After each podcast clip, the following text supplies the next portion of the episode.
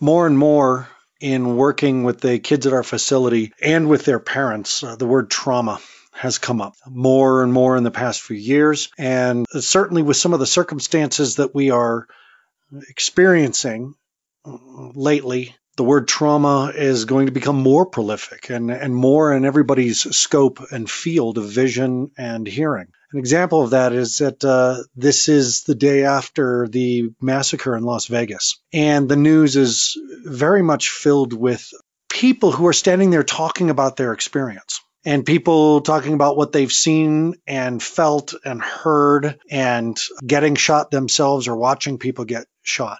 And doing the work that I've done for the amount of time that I've done it, a lot of these people are traumatized. So the question then comes, how do I know that? How, how can I tell that? Uh, what is it in their language? What is it in their, their body language? What is it in their eyes that's telling me, well, that person is traumatized. And that one is too, but not as much. And to answer that question and answer the question that parents have of, okay, is my kid just being over dramatic or, or am I actually dealing with trauma? Did, did something happen that I don't know about? Or is this the experience or this is the, is this the result of that thing that happened to my kid? I got divorced. They were uh, molested at camp. I, they, what is trauma?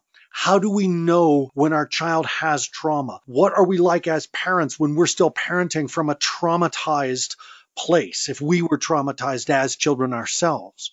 So, to help answer this question, I brought on Shari Simmons. Shari Simmons is the author of Which Way, and her story around growing up with a parent who was extremely traumatized and Shari's expertise working with teenagers who are dealing with trauma is why she's my guest. Shari is the clinical director of Fire Mountain Residential Treatment Center and my guest today on Beyond Risk and Back. Today's episode is called Drama or Trauma. This is Beyond Risk and Back.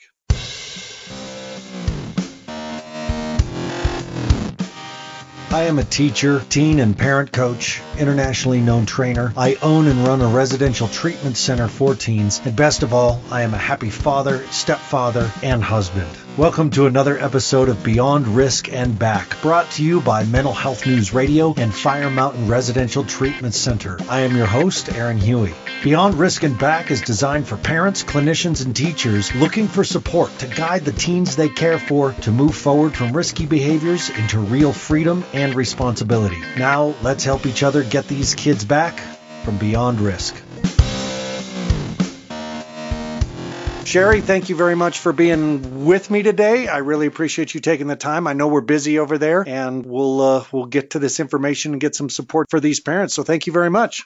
Wonderful. Thank you, Aaron. It's good to be here. Let's start by talking about your experience because uh, the story you have to tell about experiencing your parent growing up is quite fascinating. Uh, so please tell us how you got to becoming an author and a therapist. Wonderful. I um you know, I grew up, as you said earlier, with a uh, mother who had PTSD symptoms and uh, often dissociated, often um, kind of left the room emotionally because she was dealing with some very traumatic memories from her childhood. She was horribly beaten, burned, abused, caged. She was hospitalized eight or nine times by the time she was eight years old and taken by the state to live in an orphanage. She was abused at the hands of her mother and uh, various men that her mother brought into the home. The orphanage was no better.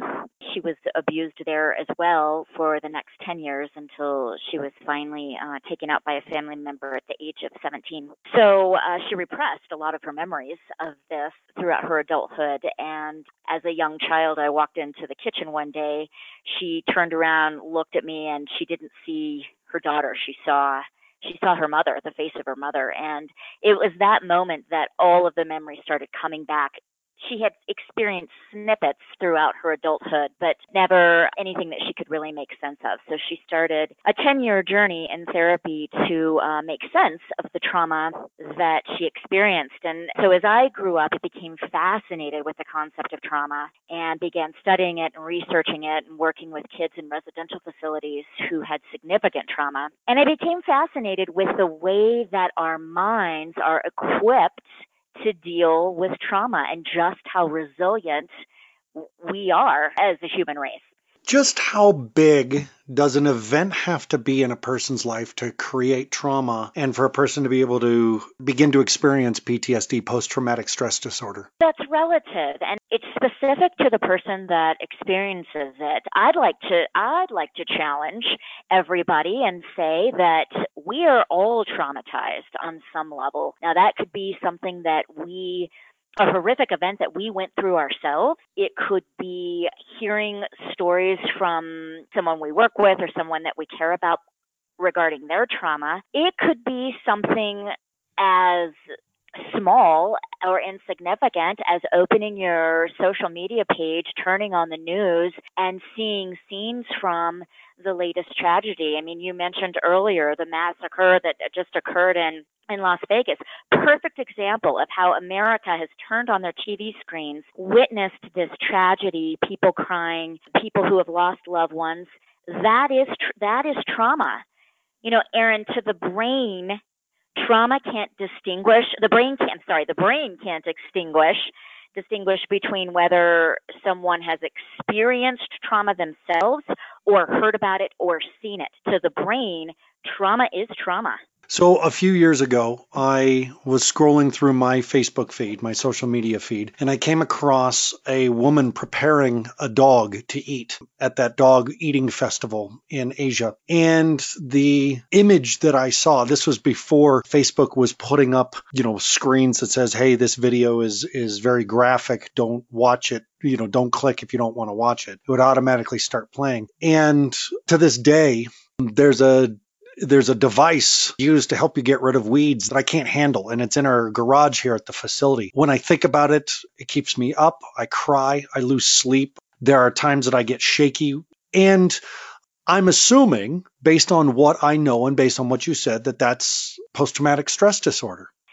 Absolutely. I mean, like I said, the brain can't distinguish between the difference. So just in seeing something, you can be triggered by um, a memory of what you saw on social media, um, a, a device that reminds you of what you saw, somebody talking about what you saw. And yeah, even though you weren't there to see the actual event, you can experience PTSD symptoms. So the concept of uh, triggers, and and that's what I'm talking about, is that when I see this thing, this item in our garage, I immediately remember the video and then have the body sensations. And that's that's what we'd call a trigger. And the way i like to explain it to parents and to the kids at our facility is that imagine you're abused by a person wearing a red shirt a man wearing a red shirt and he abuses you horrendously. What would it be like to go to target and we use it, we call it the red shirt because that's an example of how someone has to begin to resolve triggers. The you might have to go to Target to get your stuff for school. So at some point your brain has to be able to say that red shirt was dangerous, but these aren't. These are people that are trying to help me buy a microwave from my dorm room or something like that. Like how do you begin that process of taking that wound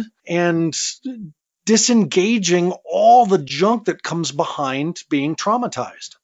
You know, there's an interesting thing that happens when when we're triggered. And let me just say, triggers can be positive too. You can walk into the Cracker Barrel and smell bacon and be reminded of a fun camping trip you had when you were you know, 10 or whatever. But when we're triggered in a negative way, we automatically go to our limbic system. And if, if you break down the brain into three very simple parts, you've got your prefrontal lobe right up there by where your forehead is. Prefrontal lobe isn't fully developed until we're about 25 years of age. The prefrontal lobe has a filtering system and you filter in information and data and things that you've learned and you can, you know, analyze things and do a plan and a pro con list and those kinds of things in your prefrontal lobe. Your cerebrum is the middle part of your brain and it's responsible for language and thoughts. The very back of your brain is called the limbic system. The limbic system you're born with, it's completely intact, it's already developed, and there is no filtering system. So the limbic system believes everything that it sees or hears. If you grow up and you hear that you are dumb, fat, not worth anything, not lovable, the limbic system is going to believe that. So when we're triggered, the limbic system becomes activated. And the limbic system is about am I in fear or danger? When we're negatively triggered, we automatically think we're in danger. And so the limbic system has reactions that it puts in place for us to deal with the fear. Limbic system is all about safety. When we are feeling safe, we can get to our prefrontal lobe and think through our decisions. When we don't feel safe and we think we're in danger, we live in our limbic system. And it's about fighting, flighting, fleeing, fainting, freezing, all, all of those reactions that we put in place for ourselves to get us out of danger and to make us feel safe again. So I've heard I've heard people describe the limbic system as the lizard brain or the reptilian brain. That's what you're talking about. That's right. Okay. Yeah, it's the very primitive part of our brain. Okay. So now we've got we've got a we've got a teenager and they start acting out and we think it might be trauma. What are the things that I would be seeing as a parent that should make me go, "Uh-oh, is this is this the result of a traumatic experience? What is fight, flight, freeze, faint, fornicate, and feed? These things that a lizard do, these survival things the six the six F's of survival. They're they're still a relatively broad term. Tell me some of the things that I would notice my child doing or begin to notice in myself that would be the result of having PTSD. What are what are the signs I'm looking for as a parent to wonder why my kid is acting like this? Well, let's break it down a little bit. I mean, fighting looks like um, there's a tense, awkward situation or, or a situation where someone's being triggered and they go into fight mode and they might hurl insults. They might, they might get angry and start yelling. They might get real defensive or they might flee. They might say, I'm out of here. I'm done. I don't want to have this discussion. I'm out. And they leave leave the house. They might freeze where they just simply shut down.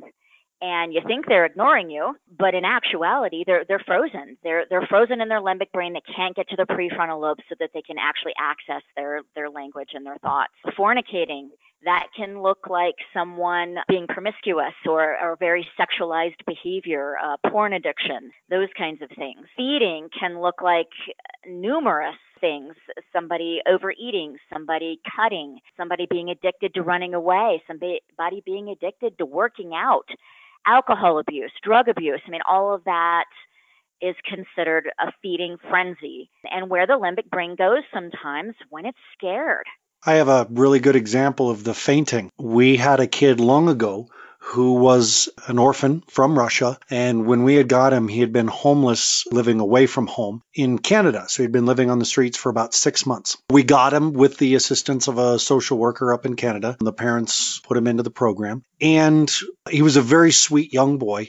And when we would give him corrective action, so for example, because he was dealing with reactive attachment disorder, one of his symptoms was is that he would steal things. And he would, you know, not just hoard food and steal things that he thought he would need to survive. He would steal things like the mail so that he could start a fire in case we kicked him out. So he had he had severe reactive attachment disorder. So we'd bring him downstairs and we'd be like, "Hey dude, please don't take our mail because some of those things are bills and if we don't pay our bills on time, we won't be able to keep the lights on and keep the heat on and stuff like that." Okay? So we'd really appreciate it. I'm happy to give you any of the junk mail if that makes you feel more safe, but we need to go through the mail before you get your hands on it. Is that okay? And he would nod yes, and then he would go to sleep. And this kid would sleep for a good 13, 15 hours. And he would not be able to function fully or be totally back online until he went through that sleeping process. It was literally his survival tactic to when he felt intensity. And even if we were talking to him in just this tone of voice, he would go to sleep for 15 hours. That caused a lot of problems, but then if you scolded him for that, he'd go back to sleep. It was amazing. This kid slept more than I've ever seen any child sleep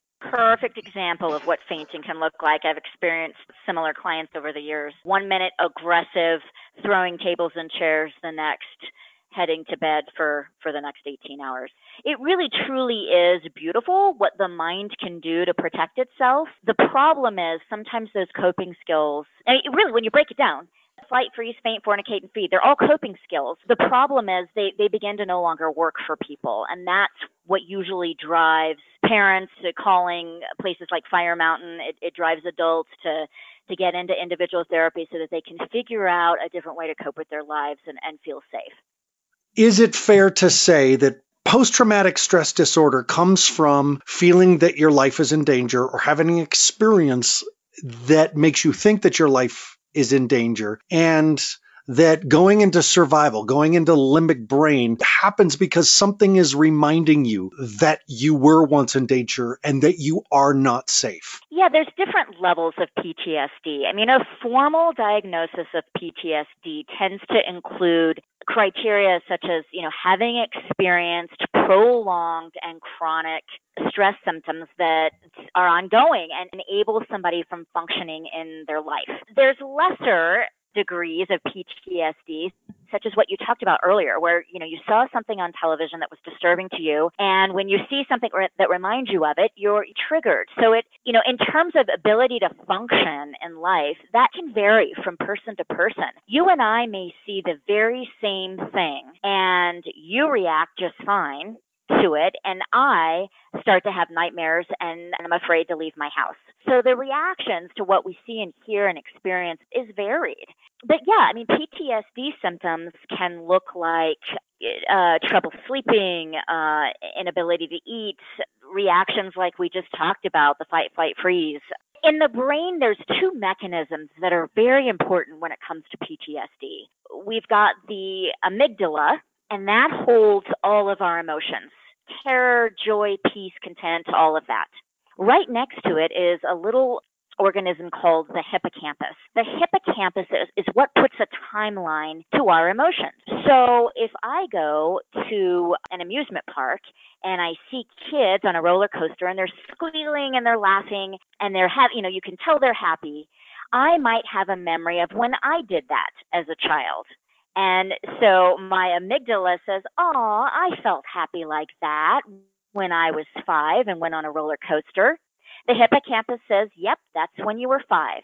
If you are experiencing PTSD and say you just came back from war where you were on the front lines and you go to an amusement park and you hear a balloon pop and it sounds like a gunshot to you, if you've got PTSD symptoms, you're hitting the ground because you think that it's gunfire and you're under attack. The hippocampus is saying, this didn't happen six months ago, this is happening now. So the work of anyone who experiences PTSD is to get the hippocampus, the timeline, to match up with the amygdala, the emotions. That makes it, sense?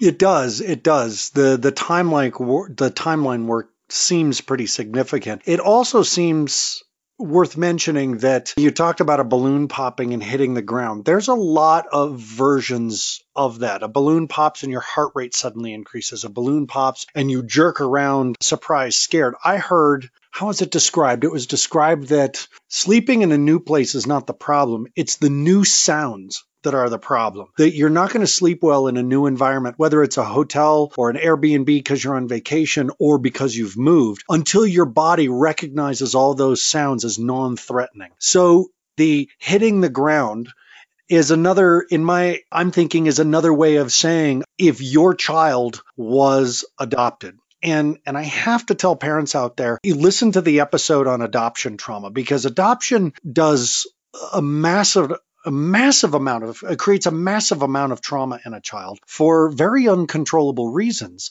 And just the very simple act of being in a conversation with with someone who was adopted and saying, "All right, I'm leaving," and whether that was a good, "Hey, we had a great time," and "All right, I got to go, bye," versus "I got to go, I'll be back soon, let's talk to each other later, and we'll connect," and then leaving can be massive. That just saying, "I got to go, bye," and walking out the door abruptly on a person with adoption trauma can raise their heart rate, can put them into their limbic system because again, the hippocampus isn't saying, "Okay."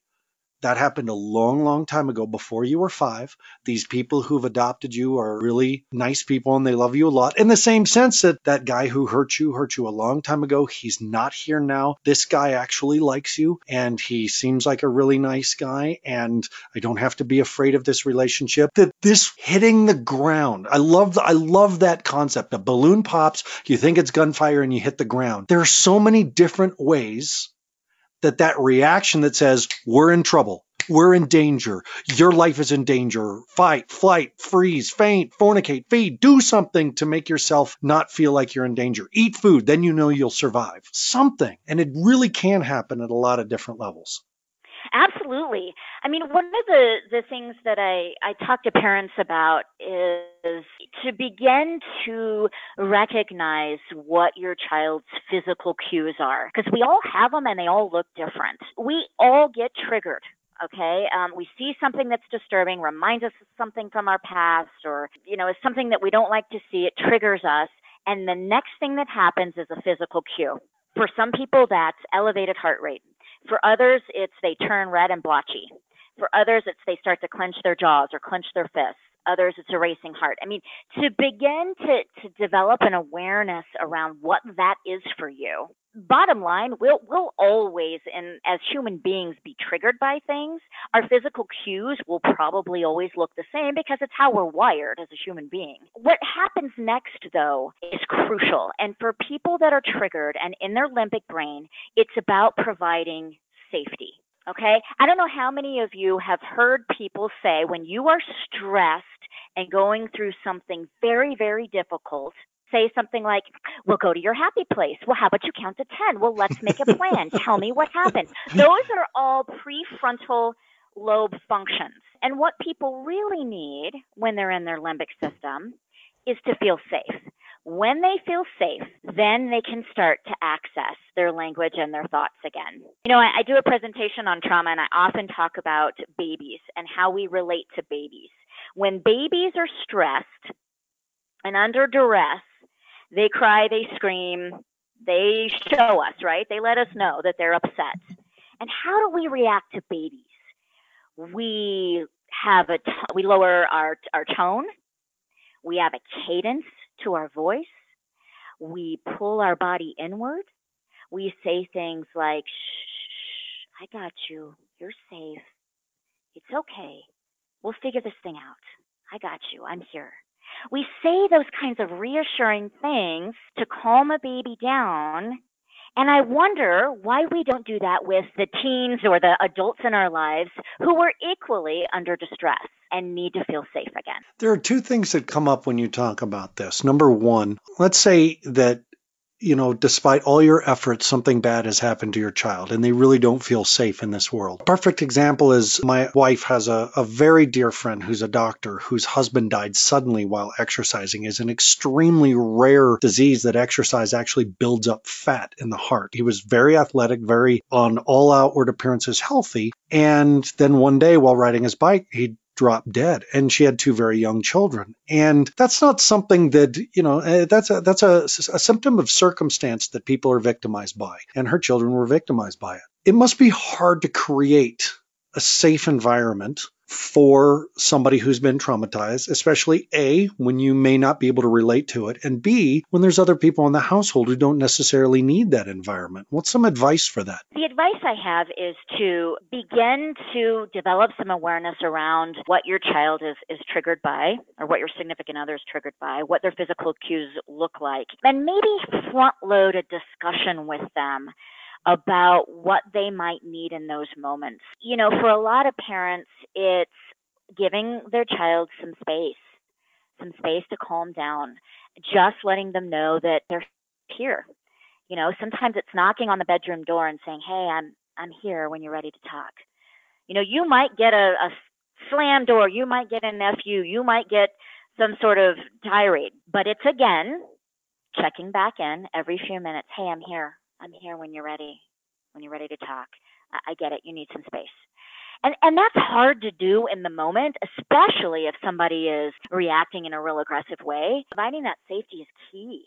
Um, they will not be able to access their thoughts and their and their language. They couldn't do it even if they wanted to because the blood is not flowing to that part of the brain. The blood is flowing to their extremities so that they can fight, flight, freeze, faint, fornicate, feed, all of those.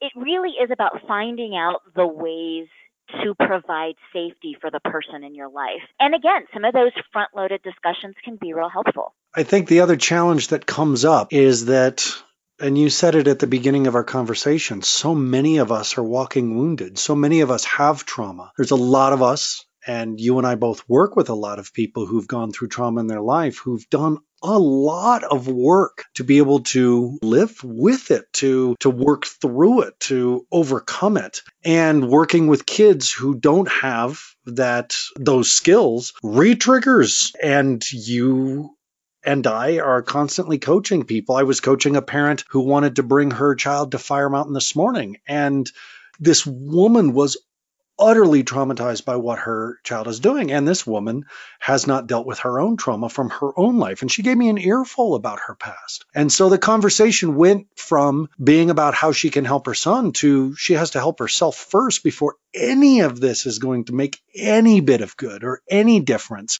And that's a big piece is that there are those of us who have not dealt with our own traumas yet. And now we got a kid who's been traumatized and they're screaming F you through the door at us, and that's triggering us. And now we've got a trigger triggering a trigger, triggering a trigger, triggering a trigger. And it's a horrendous cycle as a parent. Absolutely, Aaron. I mean, I think back to my own experiences with my with my child growing up and there were times when I did not keep myself as regulated as I should have. And so here he was in his limbic brain, I was in my limbic brain. We were going back and forth and getting nowhere, and no one was feeling safe. And for me became about learning how to recognize when he's in his limbic brain and learning how to regulate myself. And sometimes that looks like me stepping away.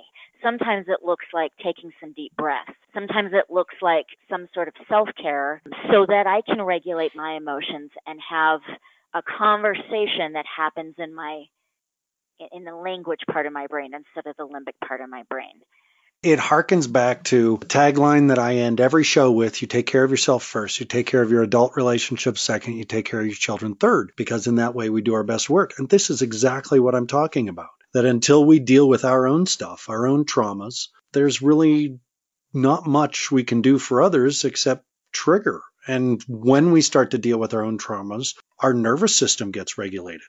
In survival mode, we're talking about an unregulated nervous system. We're not talking about, you said something that is, that is fascinating to think about that the blood when we when when a kid is in their limbic system and they are completely in survival mode and we're saying things like you're not listening to me or you need to get this through your head that this isn't working. Your father and I love you. Your mother and I have worked our butts off blah blah blah they're literally not getting blood to the part of the brain that can hear those words. You might as well be talking about boiled cabbage. They're in survival mode, which means all they're capable of doing is fight, flight, freeze, faint, fornicate, and feed. And it's hard to remember when we're feeling triggered, when we're feeling our own trauma emerge because of what our kids are doing.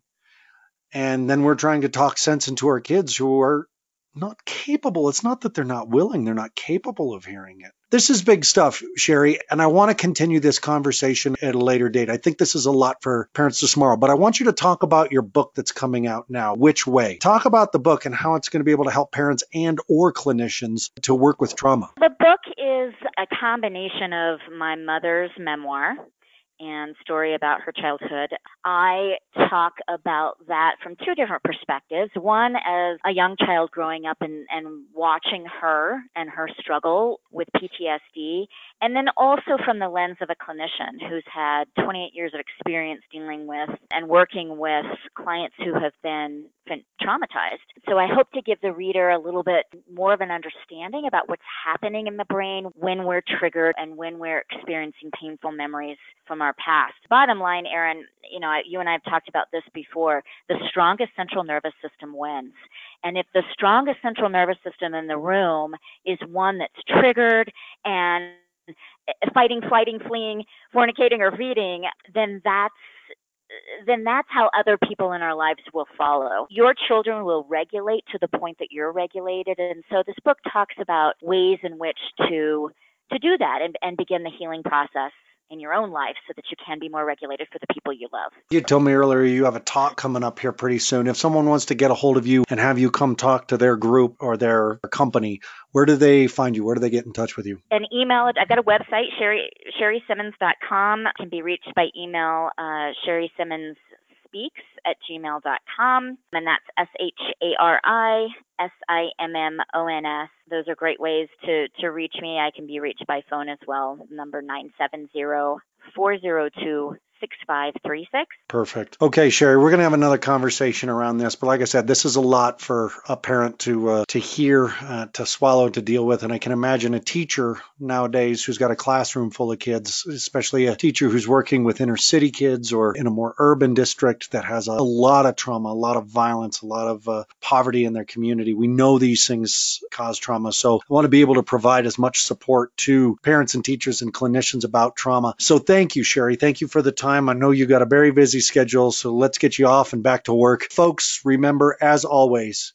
you take care of yourself first. You take care of your adult relationships second, and you take care of your children third. In this way, we do our best work with our kids. I want to thank you for joining me on Beyond Risk and Back. I want to give thanks to all the people at Mental Health News Radio and all the hard work they do to bring as much support as possible to people in the communities who have the sense to listen to good podcasts. And until next time, thank you very much for joining me.